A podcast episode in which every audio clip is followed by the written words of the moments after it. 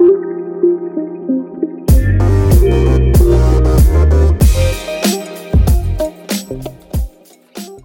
to Impact Marketer from Klout Consulting. My name is Stephen Laddick, and I'm the Director of Growth at Klout. Today's episode focuses on a company called Artizara. Artizara is a pioneer in the online modest fashion space. They've been around since 2002, and they've been a client at Klout for more than a year. I'm joined on this episode by Ronnie Hay, who's the CEO and founder of Klout, and Kevin Pham, who's our COO. In this episode, we discuss how we have been able to drive continued success and scale for Artizara with our signature Ultimate Paid Ads Advantage program. I invite you to join us for the next 20 minutes or so as we dive into the details of things like the status of Artizara when they came on board with us as an almost decade old brand that was doing well, but not growing rapidly and acquiring new clients. Uh, we talk about how the previous marketing agency Artizara worked with wasn't able to find new customers to continue to scale the company and how their data was finessed to look good rather than actually delivering on performance. We also talk about the key metrics we use to immediately create a difference in performance during the onboarding process and why an organized, structured, and uniform campaign in Facebook is absolutely essential for being able to scale success. We also talk about the fundamental mistake in Artizara's ad sets that were limiting their growth that we fixed. And finally, we wrap up with what questions businesses owners should ask an agency like Klout before working with them, and the lessons that we learned from the Artizara experience to continue to refine and improve our service. But before we dive in, a quick word from our sponsor. Klout Consulting is the gold standard for e commerce paid advertising. We help our clients scale and generate massive return through paid advertising platforms like Facebook and Instagram. For more information, visit kloutconsulting.com. Hi, guys. Welcome to the show. How are you guys doing today? Pretty good. Pretty good. Doing amazing. Uh, you know, Ronnie, where do we find you sitting today? You've been, uh, you know, tra- traversing the world, living the life of the digital nomad. Where are you? I'm currently in Dallas, Texas. cool. And Kevin, you are sitting in a library somewhere in I don't know where. No, where are you sitting today? I am currently in Boston, Mass, right now at my parents' house. Fantastic. Nice. I thought it was a walk-in closet. I am actually in a walk-in closet in Mexico City. So I mean, there you go. There's the virtual reality, right? Nice. We're here to talk about a client called Artizara that we've been working with for a while. Um, Ronnie, I'm going to pass it over to you. Why don't you introduce uh, Sarah, her company, you know, kind of what she does, and you know how long she's been in business, those kinds of things. Sure. So uh, Sarah owns a company called Artizara. They are a niche modest uh, Muslim fashion brand or lifestyle brand is what they would like to call it. Um, uh, selling anything from apparel, jewelry, art uh, to laptop covers. Um, of course, I would say uh, the bulk of their business is in the apparel industry. And I believe they've been in, in business for over 10 years now, or coming up on 10 years. Uh, we had recently met and onboarded them this year. And uh, that's kind of the context of, of who they are. Super cool. Um, Kevin, you want to take this or whatever, or, or whoever? Um, what was the state of the business of Artizara when we, you know, when we came in contact with them? I mean, if it's been around for ten years, obviously, is this an established business? Um, she was having success, but you know, why would she be looking at, you know, looking for us? Like, what's sure what business? So yeah, she was an established business, uh, growing organically, uh, albeit slow. You know, hence why she came out to us. But um, you know, they hit on something. They hit on a really good market um, and had awesome growth and consistent growth. And they built a community around their brand. Um, the, and while that was a good thing, right? Because when you when you build a community uh, through word of mouth, you know you have a good product or offer. So that was amazing. But they couldn't figure out how to acquire new customers. They saw their uh, returning customer rate being extremely high, and no matter what they tried to do on the ad side, um, they still saw the uh, number of new customers kind of uh, become stagnant. Mm, okay. Can you give us a sense? Do you remember, uh, you know, what kind of turnover they were doing, what kind of monthly return they were doing when, when we met them? Yeah. Um, so they, so if you will look, if you were to look at how they were doing in the Facebook engine, I, but I would say they were doing okay, right? Um, they, they were above a 2x, which is okay in my books but there there was much room for improvement. Um, but for everybody who's listening as well, it's a two x on return on ad spend, right? ROAS. Okay. Yep. Um, but if you were to look at how they did lifetime, um, they they spent around eighty thousand dollars and only made about one point five four in return ad spend. So, so, so not that good. Yeah. So in, in, the retail world, like, give us a sense, Kevin. Like, what you know, you've been doing this for a long time. Is you said okay, one point five four on eighty thousand dollars spend? Isn't that good? What are you normally looking for in this kind of business? Um men so so in this niche um so her so her niche is is so um just c- competitive um be, because there's top brands right? But i but i know these top brand um their their ROAS is at, at least a minimum of a 3x all the way into 6x so it's, it's, so so compared to her competitors she she, she was above um no she she was below average. Okay excellent. Yeah. And if I remember correctly, you know, uh, her ad spend that we were looking at when, when we first met with her, she was, you know, a little less than 20K a month. Do I have that right? Not, not, sorry, not on her spend, but her top line revenue, right? Yep, exactly. Okay. So when she, when she showed up, uh, you know, I know that, that, that, you know, as you said, she her, her ads weren't performing well. She wasn't getting a great return. She wanted to get more clients. Is that when she came? She said, "Look, this is the big problem I want to solve. I want to scale quickly." Or was there another set of problems that we we, we tried to solve? Yeah. Um, so her biggest problem that she had with other marketing the, the agency was that they couldn't bring her new customers. Um, her but her main goal was to really drive new customer acquisition, and and how the, but how past uh, marketing a the a the agency did for her was was was they were able to bring her um, just just uh, revenue with her current customers, but not new customer acquisition on top of that that current customer base. So, and so I just want to add to that really quickly. Mm-hmm. Um, this is kind of the issue with uh, marketing is that uh, it's kind of like financial statements. They, they can kind of be I guess, tinkered to look good in a certain way. And so, you know, the previous agency, I don't know what their incentive was, um, or they're only looking at ROAS, but if you look at the ad account, they're performing great. Uh, but a lot of that was remarketing mm. um, and not driving new, new customer acquisition, you know, maybe through or the lack of excluding previous uh, purchase data from their prospecting campaigns. Okay, excellent. That's you, you kind of took me right into where you know I wanted to go next with it. So what was our approach? You know, sort of take me through the process of onboarding Artizara, looking at like you said that past performance, and then what were the key you know the key metrics or the key pieces that we looked at? Was it a full rebuild of her campaigns? Was it creating efficiencies in the campaigns that she did? You know, she already had. Um, you know, kind of walk me through that process. Yeah. Um, so when we take on a bit any account, we, we always look at um, one, how but how long they did in 30 days, two months, and just a whole lifetime span and and and basically we don't look for any sort of trend right? Um but but on but on the prospecting side um but if but if um, she's not doing well there we we look at why. Um is is there a proper set setup with the prospecting campaigns? With lookalike interest as well. Um, but what we find actually why why finding all of the accounts that come to us is there's no proper structure. Mm. and and if there's no proper structure um, so so think of it as, as a house right? If you don't have the proper foundation then why would you want to have a roof on top? Because it's just going to collapse. Okay all right. And and, and, and now you're talking specifically about the facebook ecosystem right now. So is this a recommended structure that is you know comes from facebook or is this a structure that you've developed or we've developed over time? Um, or you know how does that work uh, yeah, that's a good question. Um, so I would say it's a blend of but of what Facebook recommends, but also of time and experience that I have in the in the accounts I manage, and I see which performs best at, at a certain time, and, and and what proper campaigns you need to start.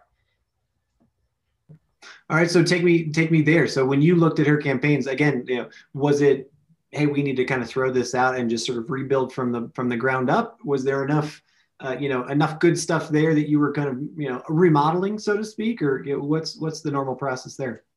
Yeah um so so how i looked at her account was that she, she actually had some some well performing prospecting campaigns well performing remarketing campaigns but the thing is that there was no structure. Um none of the campaigns were were uniform across the board And when I talk about uniform across the board, like I mean maybe a, a certain setting, right? Um, like your attribution window or, or conversion window should always be seven day click plus one day view or, or seven day click.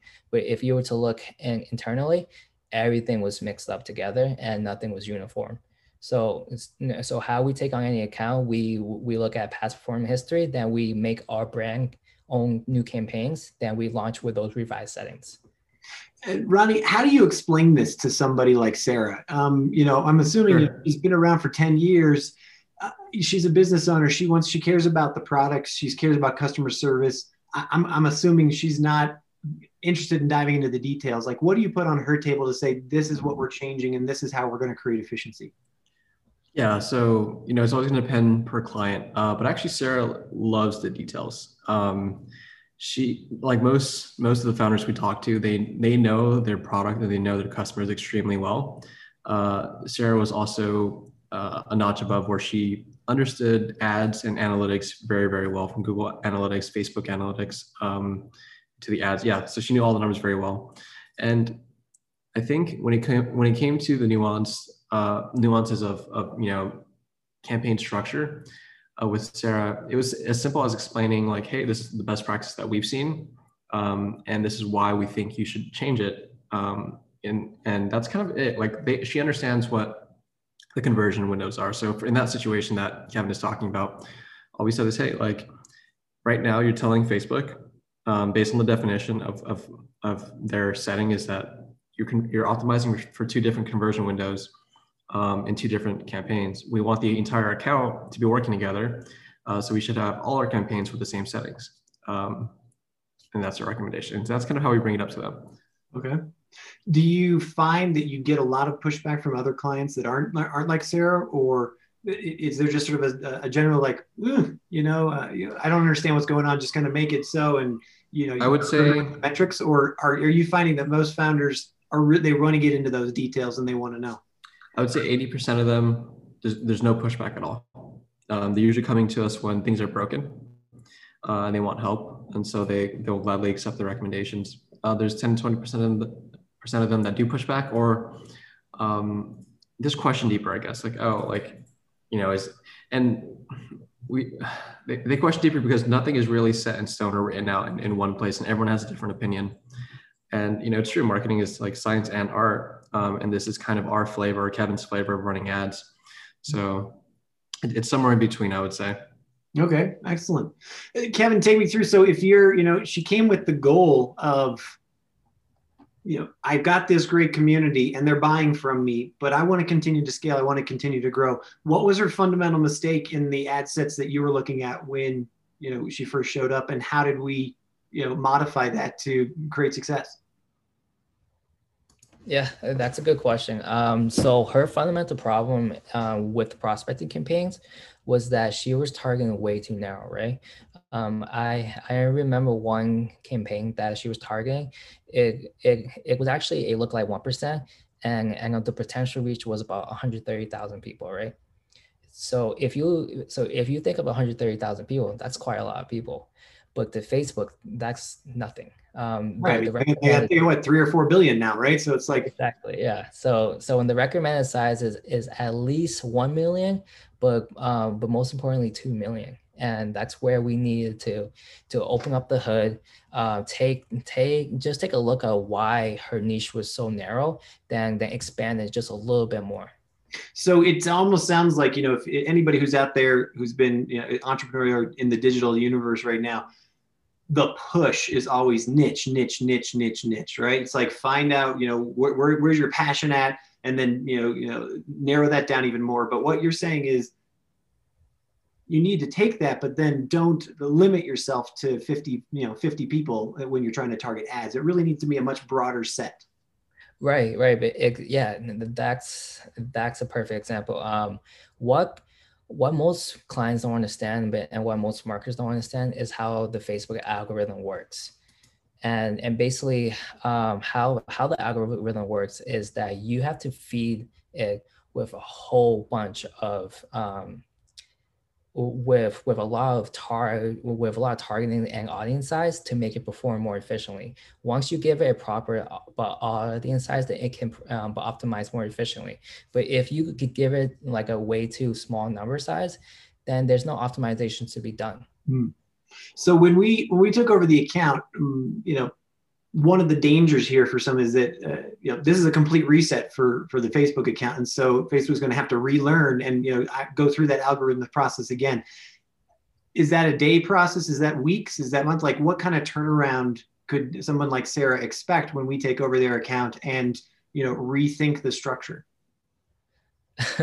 um, yeah, so it's funny because because every client that comes to us asks the same question, and and and we can't promise them a, a certain time point.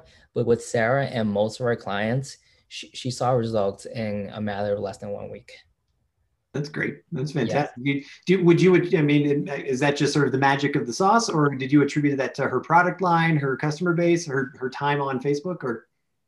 Um, so her brand and, and her products are top notch, right? Um, so so so so she did half the work already, or or most of the work.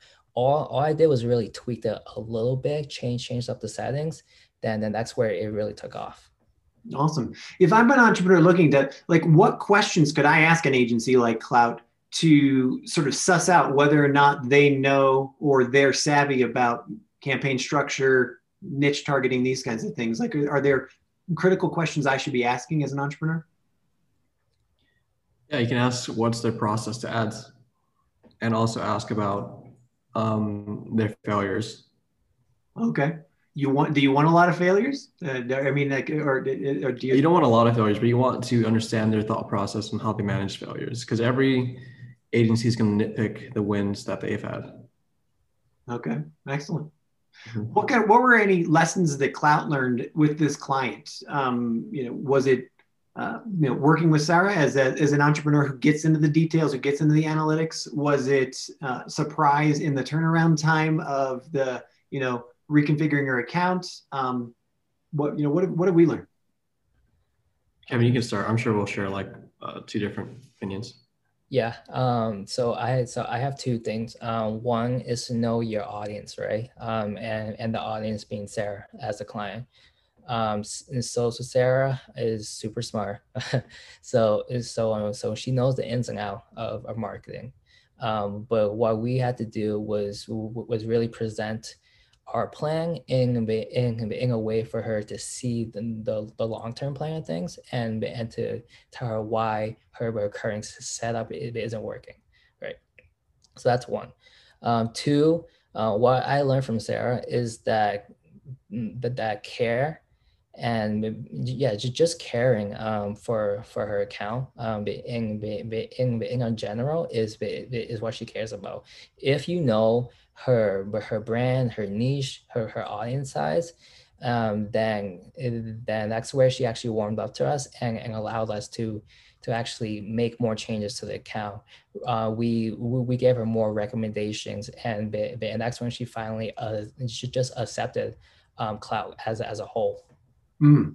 Let me follow up with that uh, before you jump in there, Ronnie. Is it again looking from you know the business owner perspective inwards? When I'm uh, approaching an agency or I'm approaching you know a process like this, should I demand that? Like I you know, or you know, should I demand say, hey, look, I should have a personal connection, or is that something that I can demand you know from the outset, or are there just so many different processes out there? Ronnie. He's asking you. Sorry, I was asking you. oh, sorry, sorry. Um, yeah, um, it's it's recommended to have that that personal touch. Uh, that that personal touch will will make um, the, the, the client stay or leave really, because um, you can have their numbers at, at, the end of the day. Um, you you can have all their goals uh, accomplished, but if if you don't have that personal touch then they have no reason to stay with you. Mm. Right. Um, so for me, for example, um, Sarah really liked that I installed Shopify on my phone. So every new or- order she got on my phone, it popped up. Mm. And and I would always tell her, hey, we have just got this new order from from like maybe um, Sing from from Singapore, right? And and and she really liked that because I was really in tune and in touch with her whole entire business as a whole. Fantastic. That's great. Ronnie, what, what kind of lessons did you learn or, or kind of takeaways have you had so far from this client? Sure. Um, one of them was that we have to instill confidence um, in the long-term vision when working with clients. You know, we had an amazing first month with Sarah, uh, and then our second month was really rocky. Um, and then the third month we crushed it.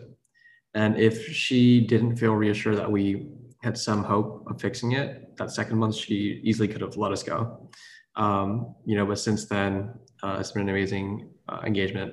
You know, so I, I think, this, and this is going to be the issue, I guess, with any marketing service. Um, you know, you're going to have ebbs and flows of of the business and um, seasonality and, and whatnot. So I think being able to reassure and normalize the challenges up ahead uh, for our clients is going to be super helpful for them moving forward. Okay, you see, great. That's what you kind of took me to my last question for our talk today. Is what can I expect as a business owner when I'm working for an agency about, you know, not predicting the future, but looking at the future? Um, are there a couple of things that you've um, expected to put out for for clients at Klout about here's what we look at three months or six months from now, or is it really a month to month? Let's let's uh, you know let the client uh, do the leading. So it's a little bit of both. Um, you know, we are essentially a consultancy that's very niche down to to paid ads, and so we kind of start with what they're trying to do, um, and align hopefully our efforts with their goals, but of course while also giving our experience um, and recommendation if that's reasonable or not. You know, so we've had clients that want to optimize for you know cost per acquisition on, on an individual sale basis um, or overall growth, or you know in Sarah's case, um, number of returning customers. Um, so it really depends on their goals, and then we can kind of come up with a game plan to hit that. But usually, it's it's revenue growth. Um, you know, we're we're in the business of making you business. Fantastic, Kevin. Any closing thoughts on Artizara? Um, I know that we're still working with her, and you know, business is good. But um, anything that you're looking for, forward to in the future?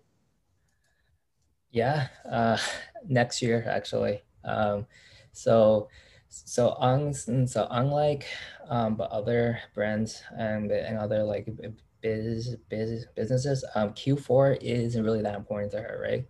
Um, her her her her Q4 started maybe in May through July because because that's when the major holidays are for for Ramadan, right? Ah, sure, sure, sure, of course. Yeah, and and with that, uh, once you build that rapport um, and, and and you build up her email base, you build up her existing customer base with all the conversions we bring in, then it's just gonna propel you for for the next holiday, right? So so in next May through July, that's gonna be a killer month for us for our for our desires since we already have had that rapport. Fantastic, gentlemen. As with everything, you know, we've come to the come to the end of our uh, our talk now today because we're super busy. So uh, I wish you all the best, and we'll see you next time on Impact Marketer. Hey there. If you like what you heard in this episode, please do me the favor of giving us a like because it really does help. And of course, you can always subscribe to Impact Marketer so you never miss an episode. And finally, more importantly, if you'd like to get the type of results that we talk about on this show, drop us a line at kloutconsulting.com and we'd love to help you. Thanks.